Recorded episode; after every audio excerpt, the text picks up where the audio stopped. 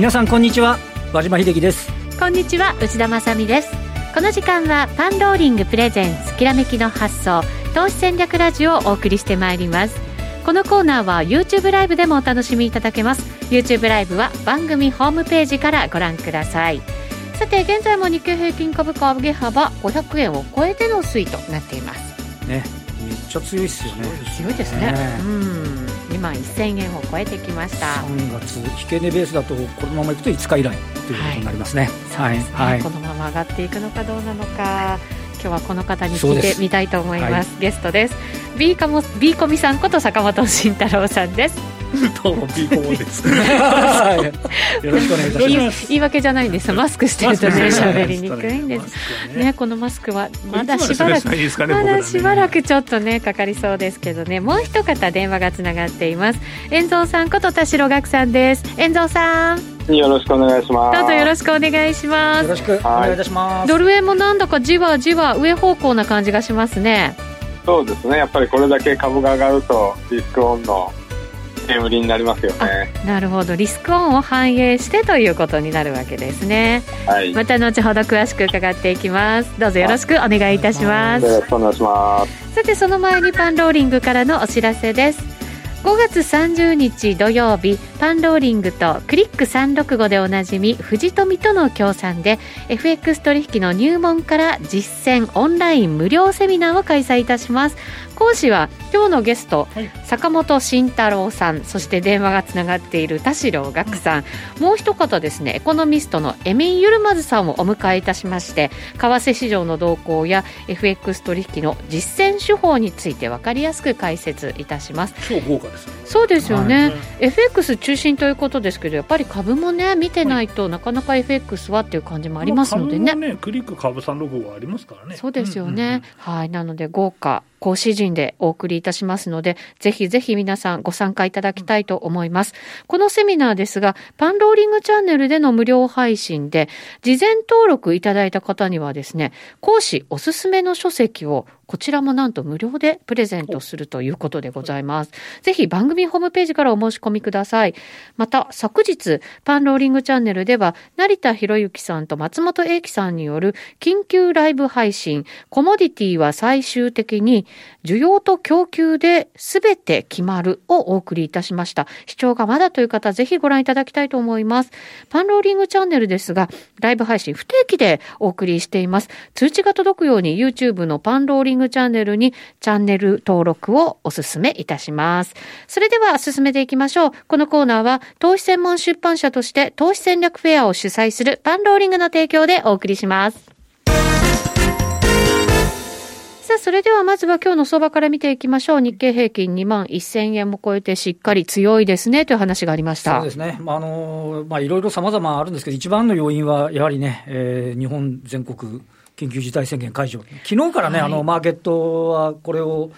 交換するような形できましたけども、昨日ニューヨーク休みだったんですけど、ドイツのダックスが2.9%高い。これもね、企業のあの iPhone 景況感指数が良くて、えっ、ー、と、ドイツ、欧州でも、えー、自粛明けのところで景況感が少し良くなってきてると。そういう外部環境の中もあって、えー、で、まあ今日はもう売買代金の上位見ると、空運だとか、あの、陸運だとか、はい、あとは上昇率ランキング見ると、外食に旅行に、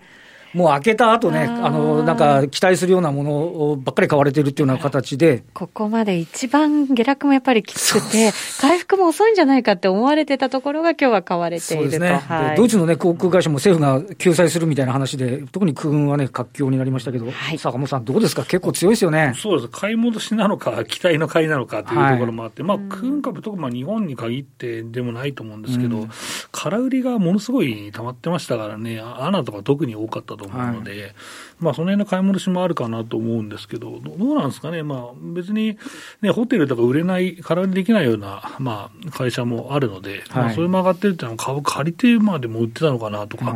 まあ、思うんですけど、まあ、一旦はとりあえずこの、まあ、世界的なですね、まあ、自粛の、自粛というか、まあ、緊急事態宣言の解除をまあ交換したという形になるんですけど、うん、まあでも背景は和島さんおっしゃった通り、景況感が良くなってる、まあ悪いんですけど、まあ、そうですね、まあそれ一良くなってるのは見えてきているというのはいいのかなというところなんですけど、ただ、この戻りがどれぐらいまであるのかっていうのは分かんなくて、はい、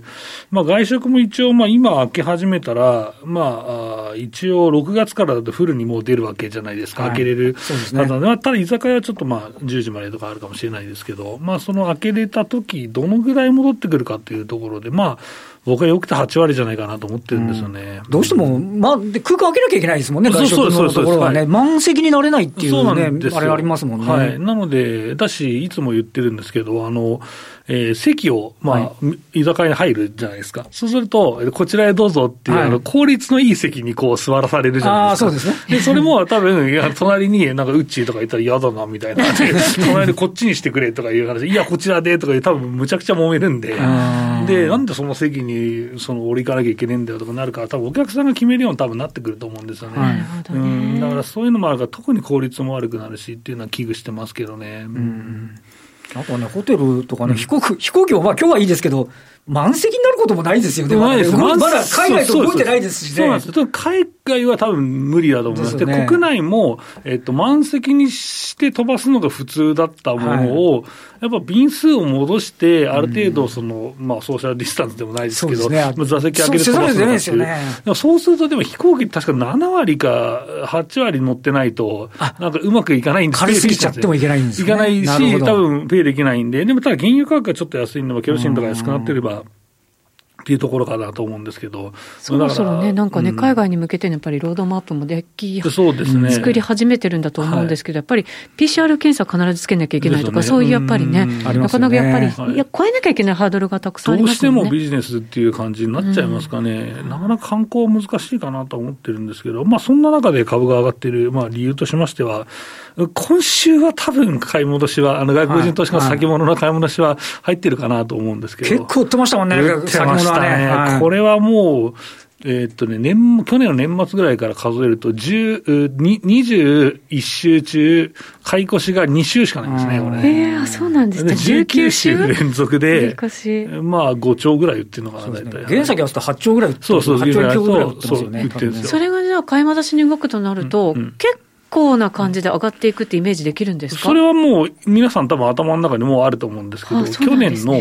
えー、まあ、秋から、あまあ、年末まで。高値まで駆け上がった時ですか？めっちゃ強かったでしょ？はい、うん。ああいう感じにか、買い戻しが続けばなるから、止まれば終わると思うんですけど。だからもう業績は全然その頃より悪いですから、そこでも15%は少なくとも悪いですから。それですよね。はい、それをどう解釈するかっていう感じはありますよね。はい、一番いけないのは、意固地になってるのがいけないと思って。おかしいと。なんで業績が下方修正してるのに株価上がってもおかしいだろう相場が間違ってるって言い出すわけですね。絶対絶対言うし、多分解説者もそう言って言うんだけど、僕はちょっとプレイヤーもまあ兼ねてるので、これは絶対やっちゃいけないんですよ。だって今回、前回はまあ2万まあ、2000、1000、2000から、まあ、2万4000まで苦しかったねっていうの進むんですけど、今回、1万7000円ぐらいから売ってる人って、このまま2万4000までもし仮に行ったとしたら、もう、かなり厳しいことになると思うんで、だし、買いで投げて、おかしいなって空売りして、また担がれちゃったという人がいたとしたら、もう多分資産なくなりますからね。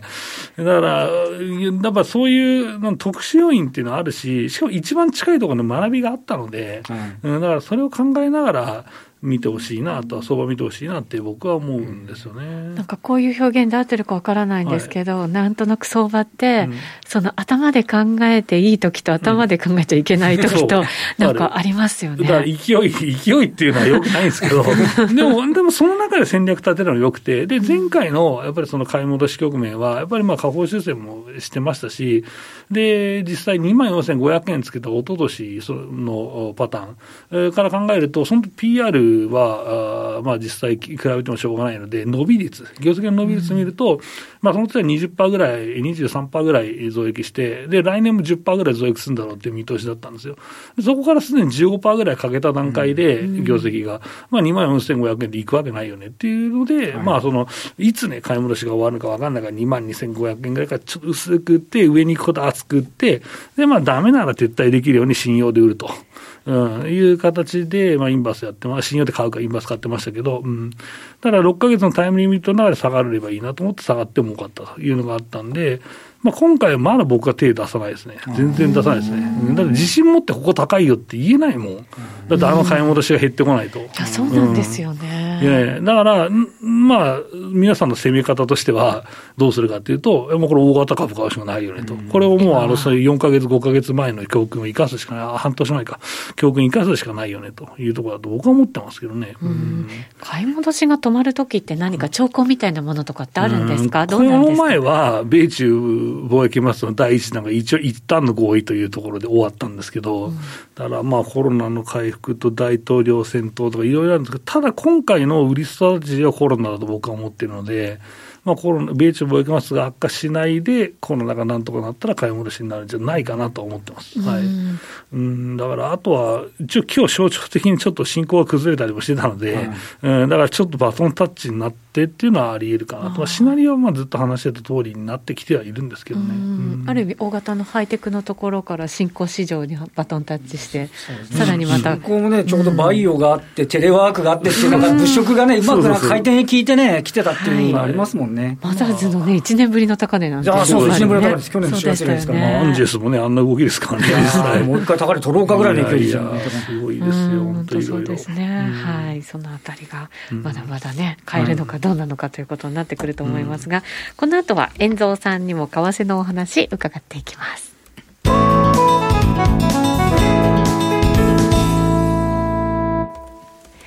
改めまして今日お招きしているゲスト、ビーコミさんこと坂本慎太郎さんと、電話がつながっている遠蔵さんこと田代岳さんです。遠蔵さん。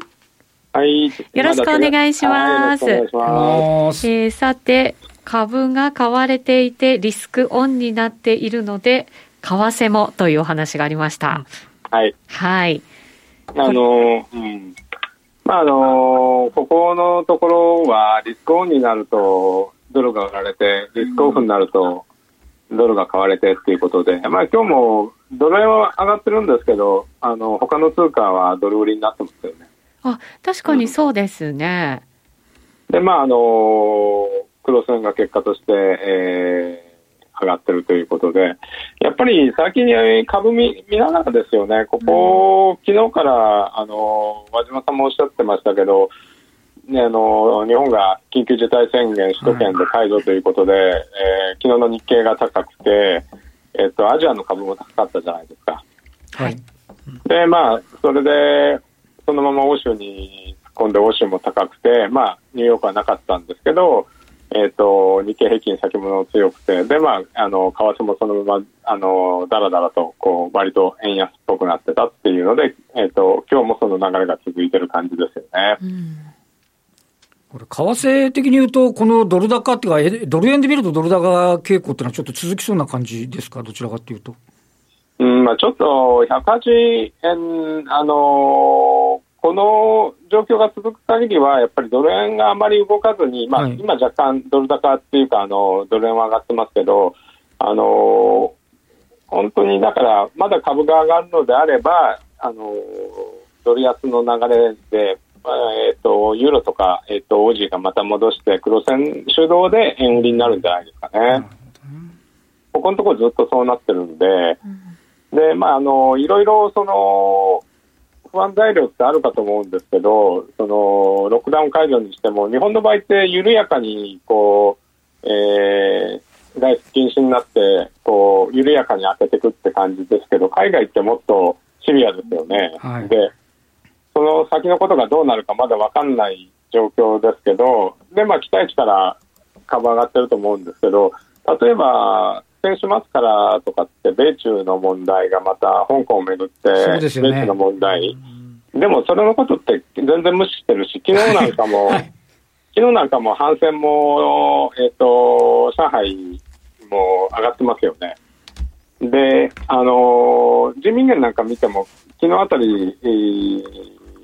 結構、金曜日と昨日なんかは、住民元安になって、えっ、ー、と、久々に、あのかなり高いレベルまでいってる、あの、人民元安安のレベルにい。ったんですけど、はい、ぶりですもんね。はい、はい、7.16台な、まあ、あの、オフショアですけど、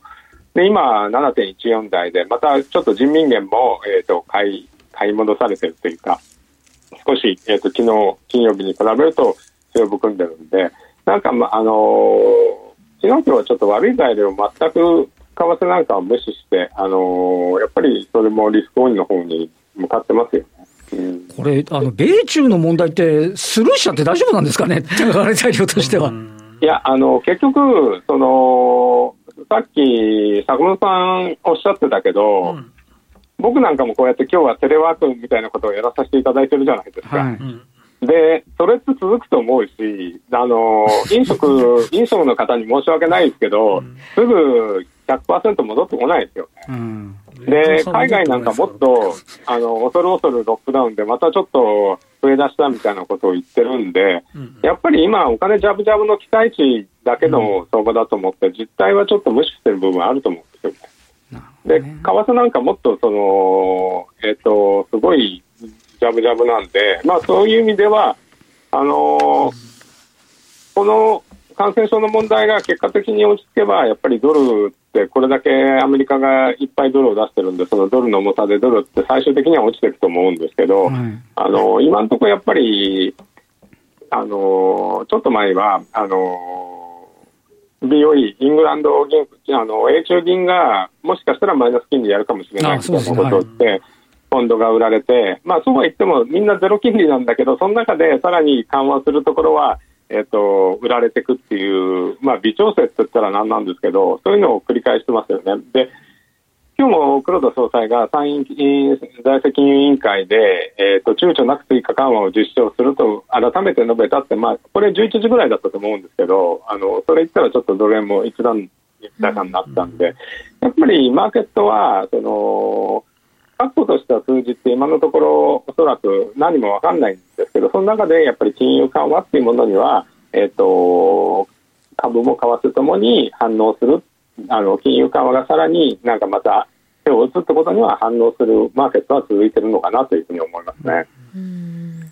これ坂本さん、どうですか、やっぱり緩和、株式市場も緩和の威力が結構やっぱりありますかね、世界的にね。米国は特にだと思います、はい、まあ、一番まあ緩和したところはどこかというと、まあ、先進国だと米国だと思ってますので、はい、まあ、米国はやっぱり金利が下がったっていうのが一番大きな出来事だと思いますけどね、うん、まあ、日本と欧州もそんな下げれないっていう状況だったので、はい。うん、やっぱり米国は低金利の影響をまあもろにプラスに受けて、まあ、戻りもね、大きいですから、ね、まあ、全部は戻らないと思ってるんですけど、でも、PR 論になるんですけど、まあ、米国の場合は、日本と違って、企業ガイダンスを出さなくても、はい、まあ、アナリストが大量にいて、でそれでコンセンサスを測って、まあ、大体、まあ、ある程度、まあ、精緻な PPR が出せるんですけど、というと、記者はいつもプラス10%ならなんでかっていうふうに怒られるんですけど、大体10%で下がってくるのが毎年そうじゃないですか、今年もそうなんですけど、まあ、だとしても、まあ、今になったらだいぶ現実が見えてきて、まあ、コンセンサス出てて、まあ、それ見ると、まあ、23、4倍。とかに PR になってるから、急落前より高いですからね、これね。うん、逆に13の500社、P、S&P500 なんか見ると、はい、あの480社ぐらい開いた段階で、17%減整ってんですよ、ね、そうなんです、そうなんです日本はもしかしたら赤字じゃないかみたいな。そうなんですよ。はい、だから日本はだからあの日経のあのゼロ論がそうです、ゼロ、ゼロ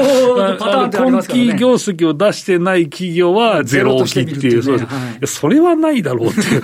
まあトヨタ出しててよかったねっていう話なんですけど、あの5000億がなければまた、えっ、と、4%ぐらい下がるのかな、はい、ですよね。3、4%下がるか、まあそういうのがあるんで、日本は信用できないんですけど、まあ米国はね、でも、言っても17%減ということは、秋潮がプラス10%だったから、まあ27%ぐらい下修正して。て、まあでも、まあ赤にならなければ、まあ来年はなんとかなんだろうっていう期待はあるからこそ株が落ちないっていうのは、1年は我慢できますから、投資家は。うん、1年先を見て株価ついてるわけですから。これあれですよ、だからちょっと全然違う話ですあの南アフリカとか今、なんかまだあのコロナが出てるじゃないですか、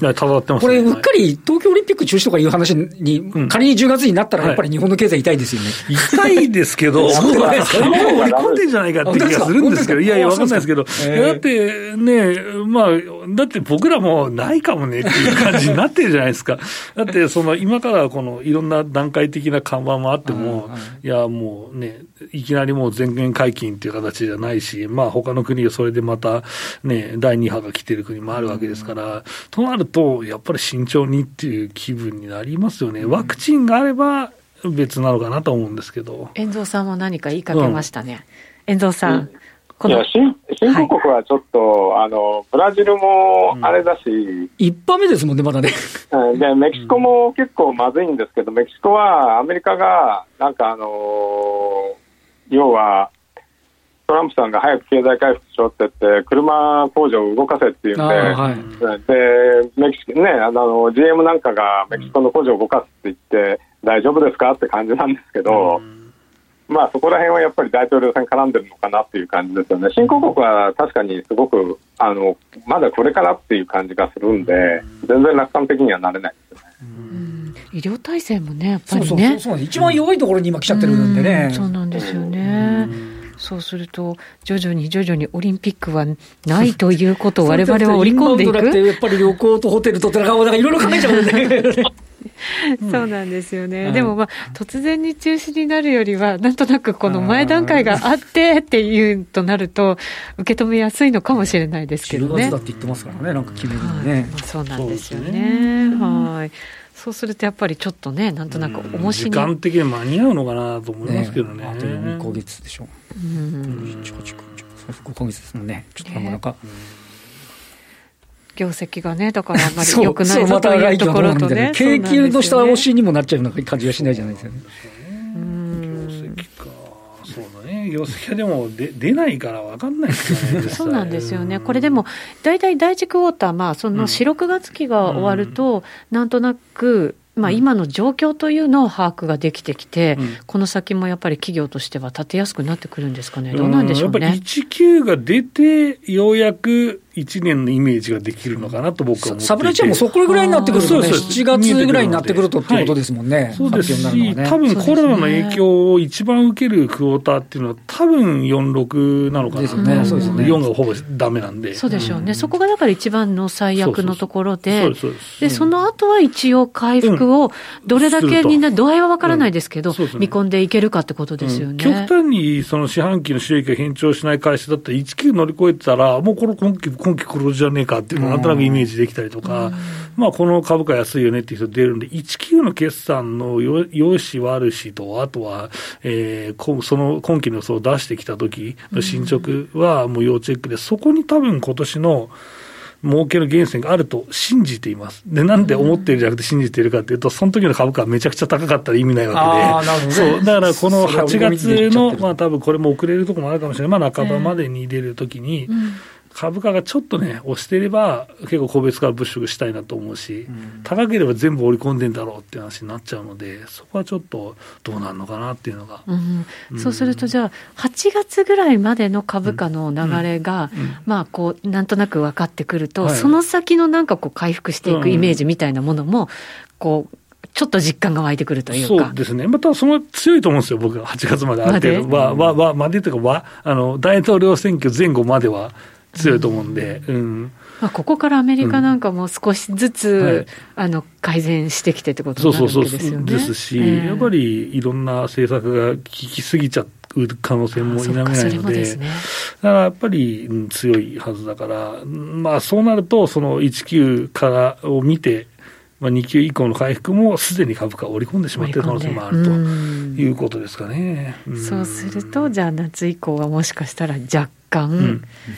今度は逆方向に行く可能性も出てくるっていう流れなんですかねうん。大統領選境かもしれないですね。前後だと思ってます。うん。それで逆回転はちょっと危ないなと思ってます。うんうん大統領選もね、すんなり行くかどうかっていうのもね、ええ疑問ですしね。その頃なんて V 字じゃなくて、U 字でもなくて L 字かよみたいな話になってくると、そうしたらもう2番底までいかないかもしれないですけど、折り込みにまた行かなきゃいけないんでね、場合のシナリオが。そうか、そうなんですね。私、大統領、どっち、民主共はどっちになっても下がるっていうシナリオはありますよね、株はね。うん、前回のようにはならないぞっていう感じですか。ね、確かに確かに。うんそうすると、本当に今年はまだまだなんだかね、難しいですね。そうです。タイミングというか。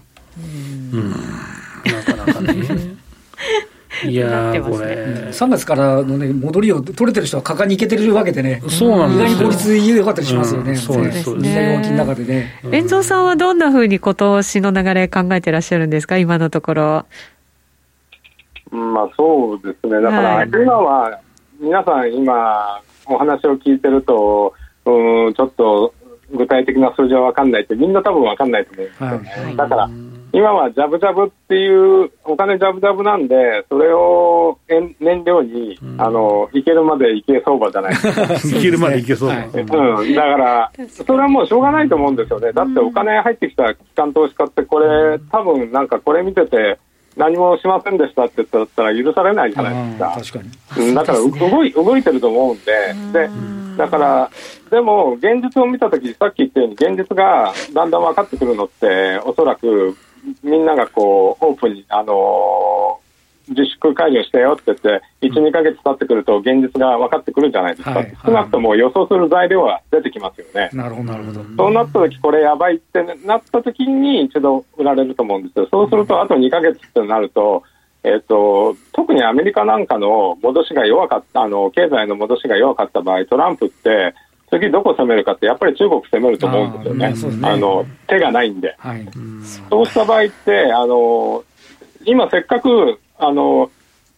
やっぱり欧州欧米が今だめだけど東アジアはあの感染症という意味では比較的彼らよりアドバンテージあるじゃないですか。そうですね、はい。はい、でここで本来であればここで経済回復させて世界経済引っ張っていこうっていうシナリオを作れると思うんですよね。うん、あのでも今この状況だとそれがないんで、はい、そうすると、やっぱりそこら辺の要素っていうのが、いろいろ見えてきた時の方が、むしろ怖いなっていうのは、その、うん、あと2か月となると、やっぱり皆さんおっしゃるように、夏ぐらいみたいな感じですよね。うん、だからそんなふうに考えて、その時やっぱり円高とか、あのっていうのは、まあでもリスクオフだとドル高になるんですけどね、うん、あの結果としては。ね、うん。だから、ちょっとやっぱりそこら辺が大統領選挙に近づいてくるほど危なくなっていくんじゃないかなっていう予感はします。なるほど。このまま上がれってわけにはなんかいかなさそうな感じがしますね。えー、さて、えっ、ー、と、お二人といえば月例講義でございますが、はい、6月号どんなことがポイントになりそうですか？そうですね。やっぱりまあ足元の指標を拾っていって、実際、これは織り込まれているのかどうなのかっていう遠蔵さんの話と、はい、あとは個別株決算を経てどういうふうに動くかというところをですね、まあ、個別株の検証も含めてやっていきたいなと思ってますけどね。はい。うん、えー、月例講義ですが、12か月購読いただくと年間で20万円なので、えー、2か月分お得になるという、うん、はい、えー、そういう設定になっております。はい、さらに特典動画もつきます。5月の特典動画、どのような動画内容だったんですか？そうですね。5月はまあ、腹売りの話をずっとして、コンテンツ、はい、してたので、また高い時役立つんじゃないかなっていうのと、うん、まあ僕最近 YouTube 結構回してるんで、はいもっと深い話聞きたいという方は申し込んでください。はい、ぜひ申し込んでください。はい、えー、定期購読者の方からは月額から年間購読に切り替えましたが十分に元が取れて感謝していますという感謝の声も頂戴しております。ぜひ番組ホームページからお申し込みいただきたいと思います。この後 YouTube ライブで延長配信行いますのでぜひご覧いただきたいと思います。ラジオの前の皆さんとはお別れです。来週も素敵なゲストをお招きしてお話を伺います。それでは皆さんまた来週です。このコーナーは投資専門出版社として投資戦略フェアを主催するパンローリングの提供でお送りしました。